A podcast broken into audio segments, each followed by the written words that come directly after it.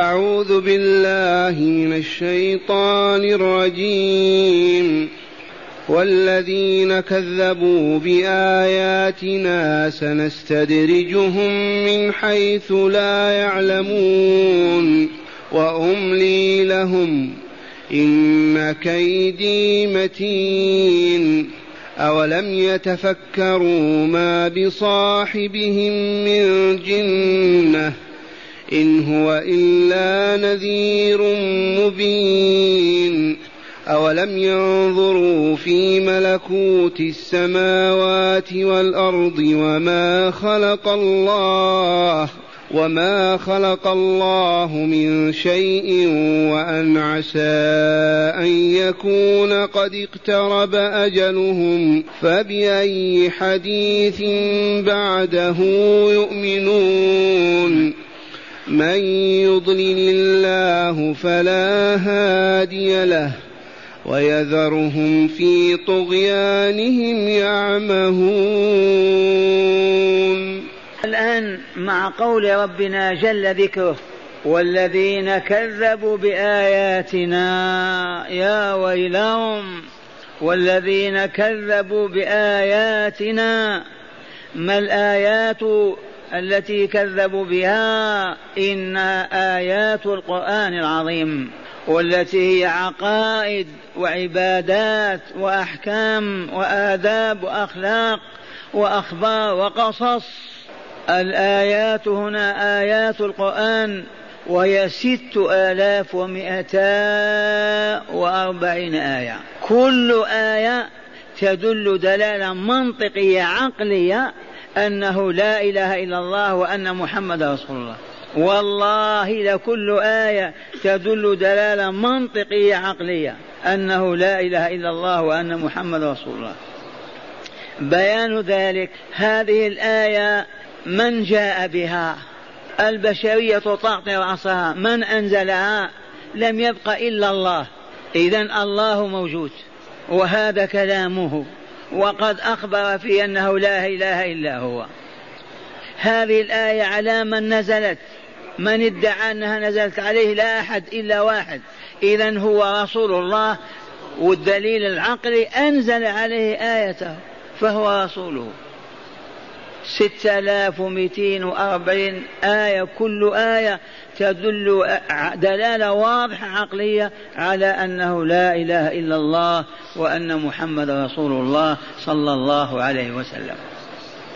لعلكم ما تذكرون وإن كنتم في شك مما نزلنا على عبدنا فأتوا بصورة من مثله. وادعوا شهداءكم من دون الله إن كنتم صادقين. فإن لم تفعلوا ولن تفعلوا فاتقوا النار التي وقودها الناس والحجارة هذا التحدي استطاع العرب ببلغائهم وفصاحهم وأرباب البيان أن يأتوا بسورة عجزوا إذا لم يبق إلا أن يؤمنوا بأنه كلام الله وهذا رسوله وأنه لا إله إلا الله واسمع والذين كذبوا بآياتنا وما تحويه من من العلم والهدى سنستدرجهم. هذا وعيد شديد. سنستدرجهم ننزلهم درجة بعد درجة بعد درجة إلى الهاوية. يزين لهم الدنيا وما فيها ويقبلون عنها عليها ويعرضون عن الدار الآخرة. يوما بعد يوم بعد عام حتى تنتظم المعصية حياتهم ويصبحوا فجر كفر أعداء لله ينزل الله بهم نقمته. فلهذا يا عبد الله العاصي لا تستمر في معصيتك فإنك تستدرج ثم تهلك. لا تنغر بكثرة مالك ولا سعة بلادك ولا كثرة رجالك ولا ولا. انتبه إنك مستدرج إلى الهاوية إلى ساعة الدمار والهلاك. والذين كذبوا بآياتنا سنستدرجهم من حيث لا يعلمون. لو علموا ما أصروا على الكفر والشرك والتكذيب والإجرام. سنستدرجهم من حيث لا يعلمون حتى يقعوا في الهاوية. وعلى سبيل المثال مجموعة من طغاة قريش في مكة تدخل في هذا الوعد دخولا أوليا. تكبروا وترفعوا وقالوا وقالوا وفعلوا وفعلوا وصبهم كلهم في بئر في بدر إلى جهنم. كم سنة؟ أي عشر سنين.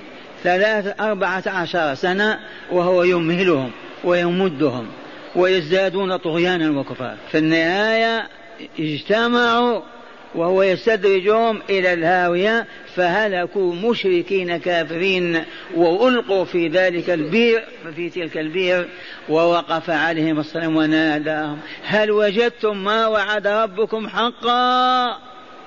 إذا هذه سنة الله. في الأولين والآخرين. من يكذب بشرع الله ويعرض عنه ويستنكف ويتكبر وبعد ذلك سوف ينغمس في الجرائم الموبقات والشر والخبث والفساد. يمهله يملي له يعخي له الزمام ثم يضربه. أما بالنسبة إلى الأمم الشعوب هذا أمر مقطوع مجزوم به. بالنسبة إلى الأفراد بعضهم قد يؤجل له النقمة إلى يوم القيامة. يتركه في صرفه وفي معصيته حتى يموت بدون نقمة إلهية ولكن يتلقى جزاءه يوم القيامة. أما أمة وشاب لا بد في الدنيا قبل الآخرة.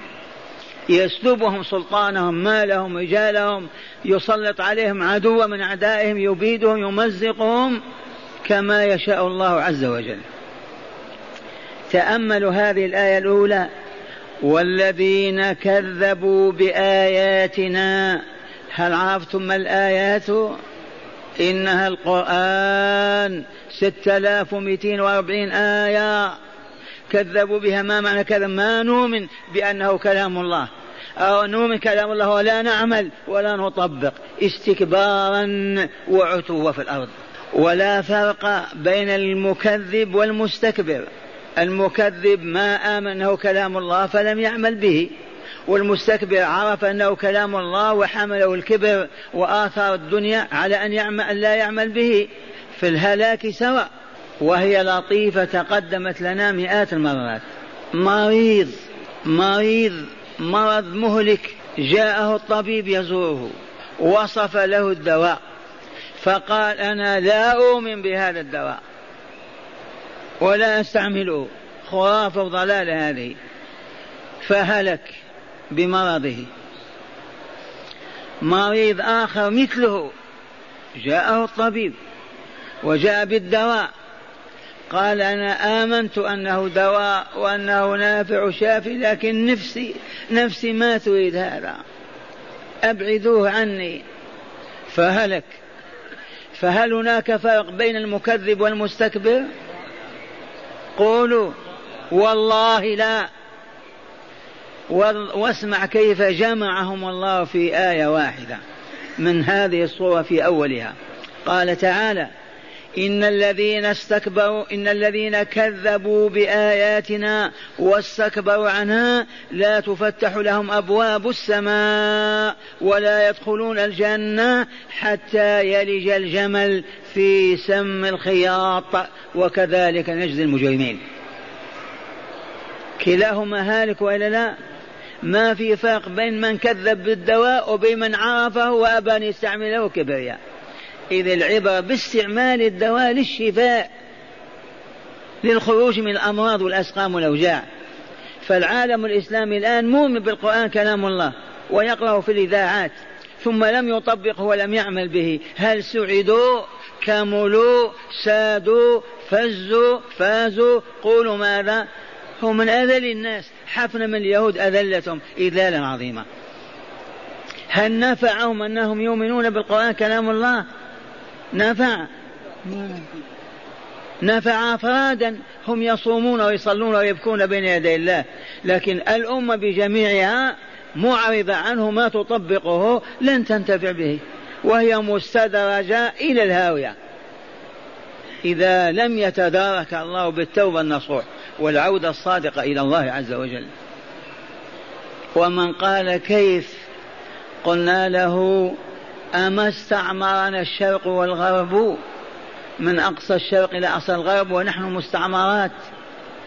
من استعمرنا واستغلنا واستعبدنا وأذلنا؟ أليس الكفار؟ المسيحيون؟ الصليبيون؟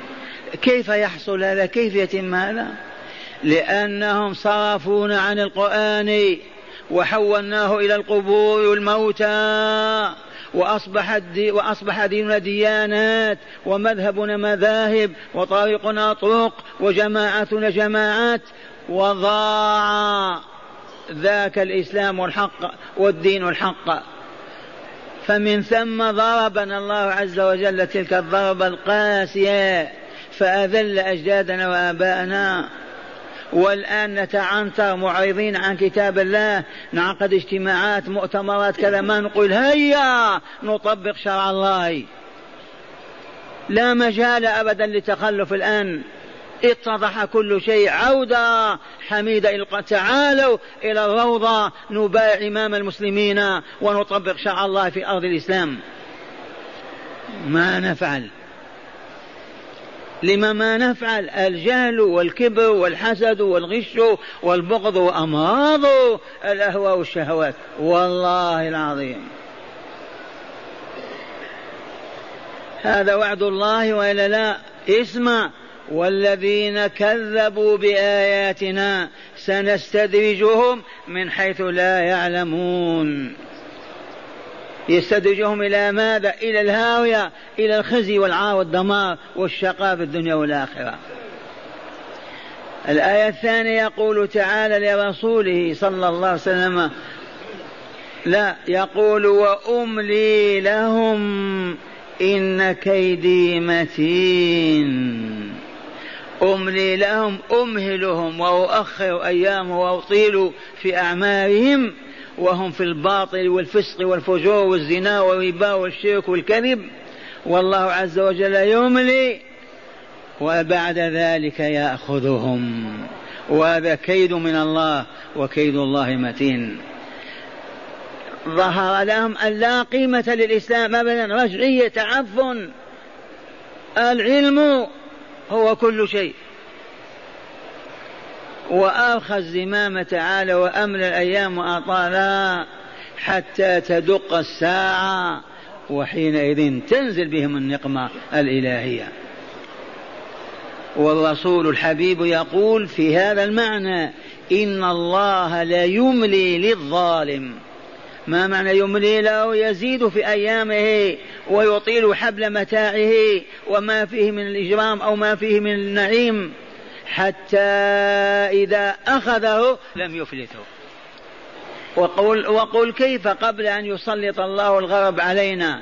كم أمة الإسلام بقيت أكثر من 600 سنة وهي هابطة وهي في الجرائم والموبقات والمعاصي. حتى أذن الله عز وجل وأملي لهم إن كيدي متين. ثم قال تعالى أولم يتفكروا أولم يتفكروا ما بصاحبهم من جنة؟ أكذبوا ولم يتفكروا ما لهم. يتفكرون في ماذا؟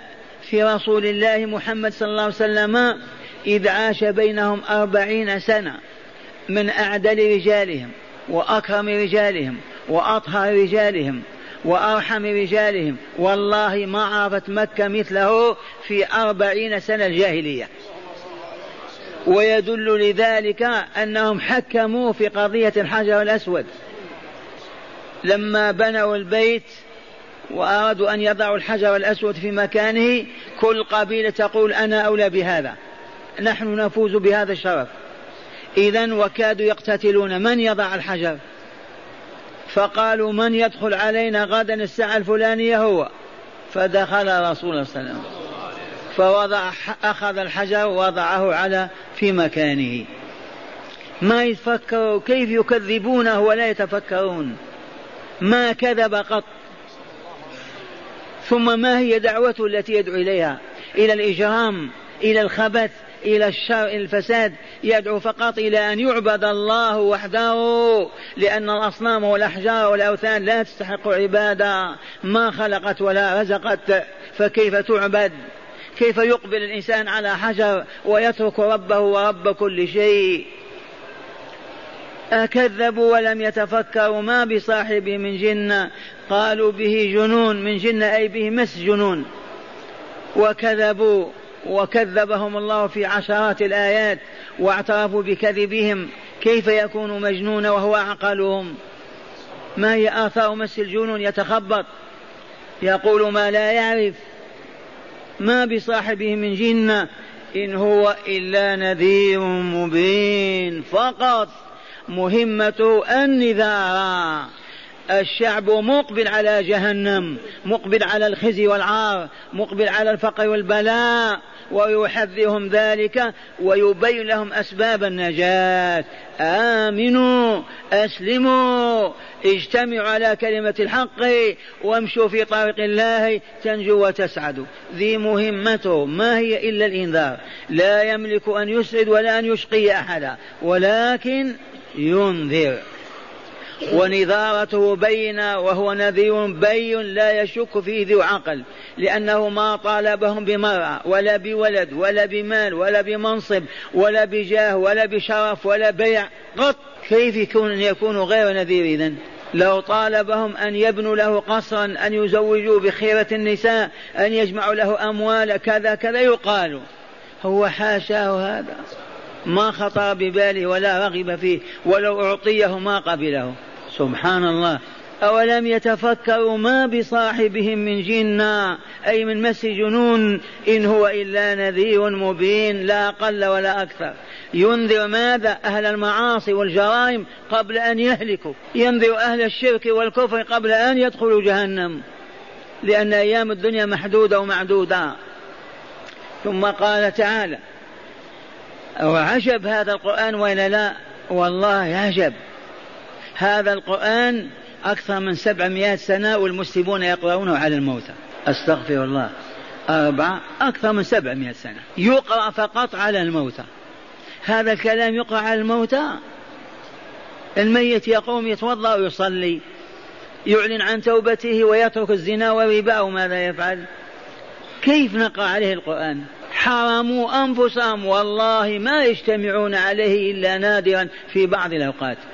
اجتماعا يعني دراسة وتعلم وتفهم ومعرفة ما فيه من الهدى. يقرؤونه على الموت فقط ويحفظونه في الكتاتيب والمساجد لأجل أن يقرأه على الموتى أولم ينظروا في ملكوت السماوات والأرض وما خلق الله من شيء؟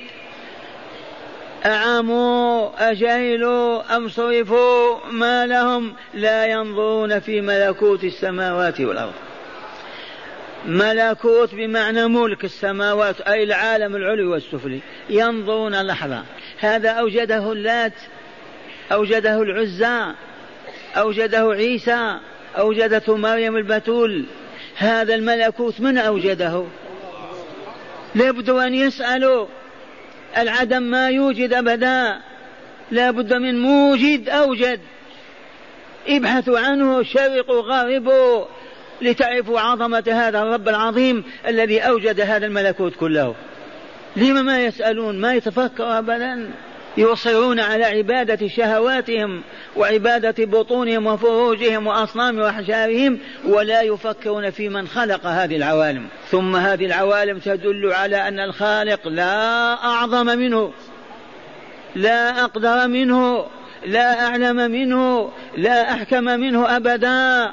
إذ هذه النعم كلها ومبديها ومظهر والمنعم بها وخالقها وموجدها ولا شريك له أبدا. يعمون عن هذا ويجعل الأصنام يشفعون يتشفعون بها عنده وهنا السؤال هل علينا نحن أن ننظر في ملكوت السماوات والأرض لنستنطقها ونسمع صوتها وهي تقول إن ربكم الله الذي خلق السماوات والأرض في ستة أيام ثم استوى على العرش. إن ربكم هو الذي أجرى لكم هذه المياه وأوجد مادتها وعناصرها. ربكم الذي أظلكم بسمائه. ربكم الذي بسط لكم أرضه. ربكم الذي أوجدكم وأوجد آباءكم وأجدادكم.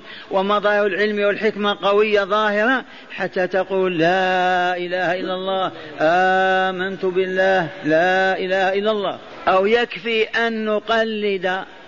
قالوا لنا لا إله إلا الله قلنا لا إله إلا الله. قالوا محمد رسول الله قلنا محمد رسول الله. وهذا سواد الأمة وعامتها كل على هذا.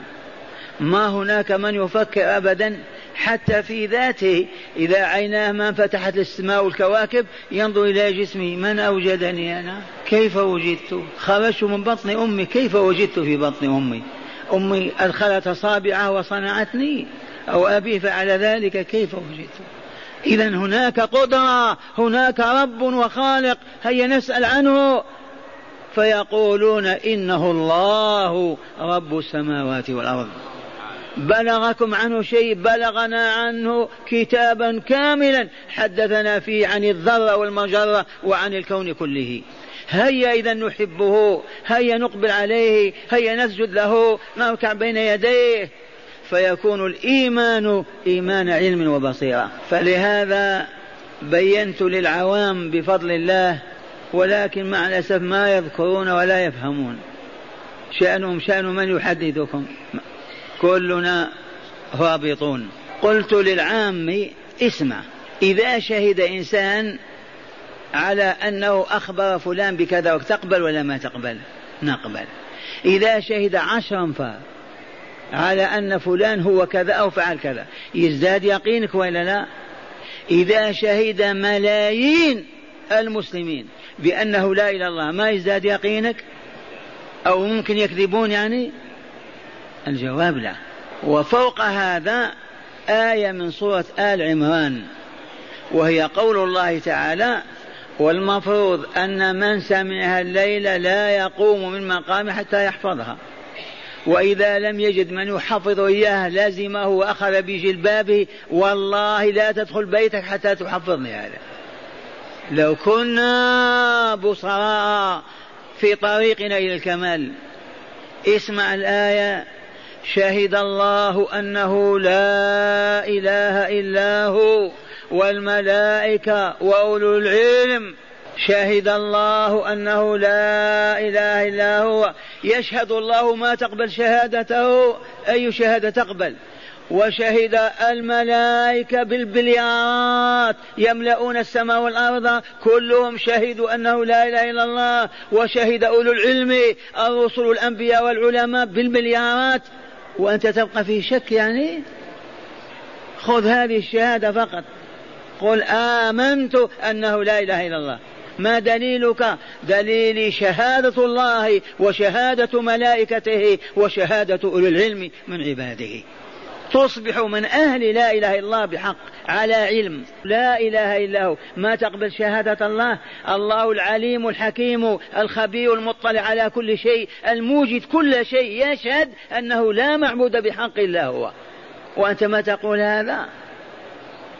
الملائكة بالبليارات يملؤون الأرض والسماوات وهم معنا الآن يحفون بحلقتنا. يشهدون أن الله لا إله إلا هو. وأنت ما تقبل هذه الشهادة؟ وتقبل شهادة إنسان في المحكمة. أولو العلم أصحاب العلم أبدأ بالرسل والأنبياء والعلماء من أتباعهم. الكل يشهدون أنه لا إله إلا الله. بعد هذا تطلب؟ يبقى في نفسك شك أو ريب؟ والله ما يبقى. لأنك تقبل شهادة اثنين وإلا لا؟ على قضية من القضايا وتجزم بصحتها. فكيف بشهادة الله خالق كل شيء وشهادة ملائكته الذين يحوطون بالكون كله وشهادة أنبيائه ورسله وعلمائهم؟ إن شاء الله فهمتم هذه؟ من منكم من يقول شهد الله أنه لا إله إلا هو والملائكة وأولو العلم أنا أشهد بما شهد الله به والملائكة وأولو العلم فقط. أنا أشهد بما شهد الله به والملائكة وأولو العلم. ما الذي شهد الله به؟ أنه لا معبود بحق إلا هو لا في الأرض ولا في السماء. وشهادة الملائكة كشهادة الله وشهادة الأنبياء والعلم والعلماء كشهادة الملائكة. أولم ينظروا في ملكوت السماوات والأرض وما خلق الله من شيء من الذرة؟ نقول النملة بين يديك والبعير فوقك من خلق هذا وذاك؟ هذه النملة التي سمعنا خطبة من خطبها مدونة في كتاب الله رب العالمين وقالت نملة يا أيها النمل ادخلوا مساكنكم لا يحطمنكم سليمان وجنوده وهم لا يشعرون. فتبسم ضاحكا سليمان من قولها. خطبة كهذه من دونها من سجلها؟ هذا كلام الله عز وجل. آمنا بالله. هذه الذرة من أوجدها؟ هل العدم يوجد شيئا؟ إذا لابد من موجد للخلق كله وهو الله رب العالمين الذي لولاه. والله ما نطقت. والله لولاه ما سمعتم. والله لولاه ما وجدنا. ولا وجد هذا المسجد لنا. كيف ننكره وإذا آمنا به كيف نعصيه؟ ونتمرد على شرع نخرج عن طاعته. إيثارا للدنيا والأهواء والباطل والترهات. أولم ينظروا هذا التقريع وهذا التأنيم ما لهم في ملكوت السماوات والأرض وما خلق الله من شيء؟ وأن عسى أن يكون قد اقترب أجلهم. وأن عسى أن يكون قد اقترب أجلنا.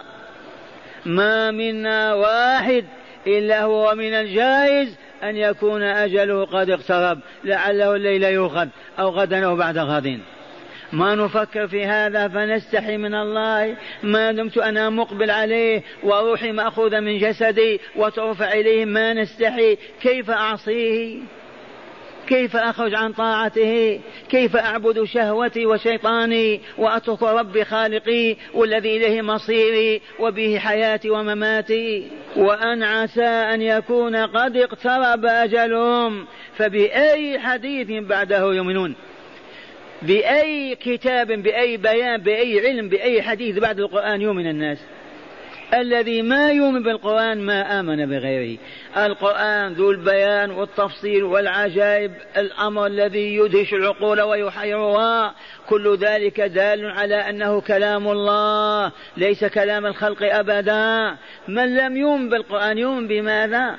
بالقصائد والمدائح والرقص فبأي حديث بعد القرآن يؤمنون؟ ثم قال تعالى كما هي سنته. اسمع. من يضلل الله فما له من هاد. الذي أضله الله فلا هادي له ما له من هاد. الذي أضله الله العليم الحكيم القدير العزيز الجبار. إذا أضل عبدا يوجد من يهديه لو تجتمع الخليقة كلها. والله ما تهديه. من يضلل الله فما له من هاد. لما أضل الله تلك الطغمة من أبي جهل وعصابة الشرك الذين حاربوا رسول الله وآذوه. هل اهتدوا بالقرآن؟ آمن عمر بن الخطاب آمن فلان وفلان وفلان وهم أبوا أن يؤمنوا. لأن الله أضلهم واعلموا أن إضلال الله لن يكون ظلما من الله. أنت مستقيم يضل يضلك مستحيل هذا. لا يضل الله عبدا لأن ذلك ظلم والظلم حرام عليه. ما هو في حاجة إلى أن يظلم أبدا لغناه وإنما سنته من أكل خمس جرامات من السم سم الأفعى يموت وإلا لا؟ ما يموت. زيد خمسة عشر جرامات ما يموت؟ يموت. من ألقى نفسه من شاهق جبل إلى الأرض يتحطم ويموت وإلا لا؟ يموت. من أطعن بطنه بسكينة وخضخضه يموت وإلا لا؟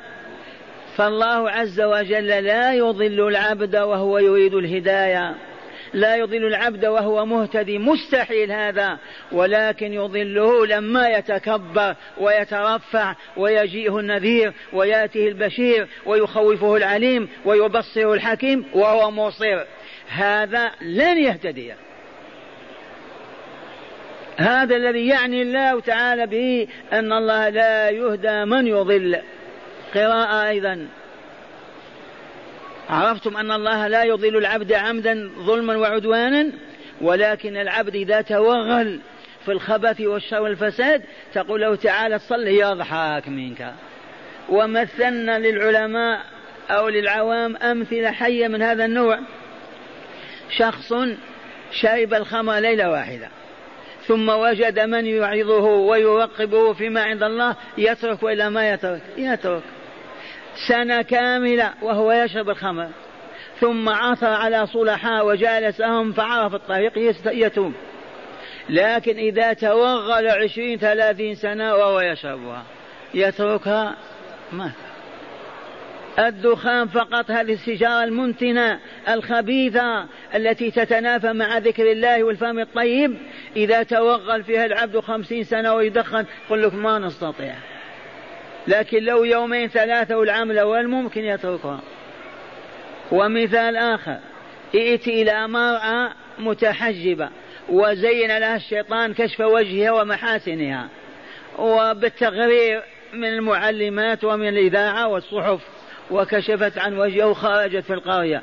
فقلت أما تخافين الله يا غطي وجهك؟ والله تستحي. تستحي تشهد تغطي وجهها.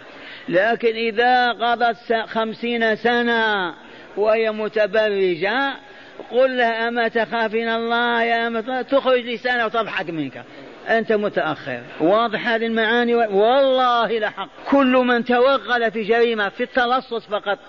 قال علماء النفس إذا رأيت السارق والحبل في يديه أو الحديد وهو مساق إلى المحكمة أو إلى السجن هو في ذلك الوقت يفكر كيف يسرق هو ماشي إلى السجن بالسرقة. وفي يد العسكري. هو ينظر يفكر إذا انطلق كيف يسرق هذا الدكان أو هذا الإنسان. لأن أشبع به هذا معنى والله لا يهدى من يضل. إذا أضل الله عبدا بحسب سنته توغل في الشر والفساد ما يهتدي أبدا. ويكفي ثلاث عشر سنة والرسول مع أبي جهل وابن معيط وعقبة وفلان وفلان وفلان طغاة يشاهدونه يسمعون كلام الله. هل اهتدوا؟ ما هلكوا كلهم في بدر إلى جهنم. وهكذا يقول تعالى من يضلل الله فلا هادي له. إذا ونذرهم في طغيانهم يعمهون. نتركهم في طغيانهم يعمهون. الطغيان المجاوزة الحد وإلا خلهم في فسقهم وفجورهم وهم يتخبطون حيارى حتى تأتي الصاعقة من الله والنقمة الإلهية فتأتي عليهم. ولا إله إلا الله. نسمع هداية الآيات. معاشر المستمعين والمستمعات من المؤمنين والمؤمنات اعلموا والعلم ينفع. كل آية من كتاب الله لها هداية تهدي بها. والله لا توجد آية لا فائدة منها. قط مثل ذلك صندوق التمر عجون البلح فيه تمر ما ينفع؟ أو ما فهمتم. عجون كله رطب. في رطبة تنفع وأخرى ما تنفع؟ أه؟ كله على حد سواء نافع. فالآيات القرآنية كل آية لها هداية. يهدي الله بها من يشاء. فلهذا نوجز دائما خلاصة السوء الآيات في بيان هدايتها. أولا تقرير مبدأ أن السعادة والشقاء سبق بهما قلم القضاء والقدر. أولا عظم خطر التكذيب بالقرآن الكريم حتى إن المكذب لا يستدرج حتى يهلك وحتى يهلك وهو لا يعلم. من أين أخذنا هذا؟ إن الذين كذبوا بآياتنا سنستدرجهم من حيث لا يعلمون. أخذنا منها عظام خطر التكذيب بالقرآن خاصة بالقرآن الكريم حتى إن المكذب لا يستدرج حتى يهلك وهو لا يعلم. من درجة إلى درجة حتى يهلك. ثانيا أكبر موعظة وهي أن على الإنسان أن يذكر دائما أن أجله قد يكون قريبا وهو لا يدري فيأخذ بالحذر والحيطة حتى لا يؤخذ على غير على على غير توبة فيهلك ويخسر من أين أخذنا هذا؟ وأن عسى أن يكون قد اقترب أجلهم مرة ثانية أكبر موعظة في هذه الآيات وهي أن على الإنسان العاقل أن يذكر دائما أن أجله قد يكون قريبا وهو لا يدري. فمن هنا يأخذ بالحذر من حذر يعني ما يترك واجب أوجبه الله ولا يخشى حرام حرمه الله. هذا هو الحذر. والحيط حتى لا يؤخذ على غير توبة فيخسر خسرانا أبديا. ثالثا من لا يتعظ بالقرآن وبما فيه من الزواج والعظات والعبر لا يتعظ بغيره أبدا. عندنا أغاني ورقص وشطحات يقولوا للموعظة ولا يقرؤون القرآن ولا يجتمعون عليه. ما تعرفون مدائح المتصوفة؟ بالدفوف أحيانا يقول لك تزيد في إيماننا ويتهتكون والقرآن ما يقرؤونه ولا يجتمعون عليه. من صرفهم عن القرآن إلا غاني الشيطان وأعوانه بدأنا نجتمع على آية تتلى وهم يبكون يبكون يبكون والدموع تسيل والقلوب ترق لا يرقصون. ياهو ياهو. لا إله إلا الله. ماذا فعل بنا العدو؟ من العدو؟ الثالوث الأسود. من هو هذا؟ المكون من ثلاثة طوام المجوسية واليهودية والنصرانية. هذا الثالوث هو الذي أفسد أمة الإسلام وهبط بها وما زال يراقبها ويدمرها. وما أفاق المسلمون ولا عرفوا. بعد. ثالثا من لا يتعظ بالقرآن وبما فيه من الزواج والعظات والعبر لا يتعظ بغيره. رابعا من أعرض عن كتاب الله مكذبا بما فيه من الهدى فظل لا ترجى له هداية أبدا. من كذب من, كذ من أعرض عن كتاب الله مكذبا بما فيه من الهدى فظل. هذا لا ترجى هدايته أبدا.